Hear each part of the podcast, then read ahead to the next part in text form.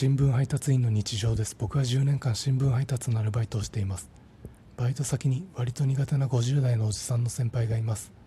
その方は僕に1日に1回は話しかけないと気が済まないという呪いにかけられたおじさんです。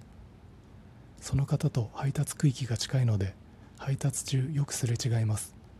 今日の夕刊配達の時、小学校のプールぐらいある距離からそのおじさんが思いっきり手を振っていました。僕は社交辞令の会釈をして返しました。配達所に新しい配達員の方が来ました。その新しい配達員の方が他の配達員の方一人一人に挨拶をしていました。僕とおじさんのところにも来て挨拶をして立ち去りました。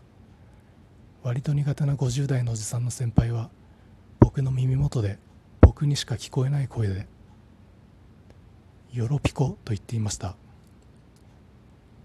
なんだかんだ言って僕はその割と苦手な50代のおじさんの先輩としか喋らない日がほとんどです。こんな僕を深いところで救ってくれているのだろうと思います。やっぱり一日一回のだるがらみは勘弁です。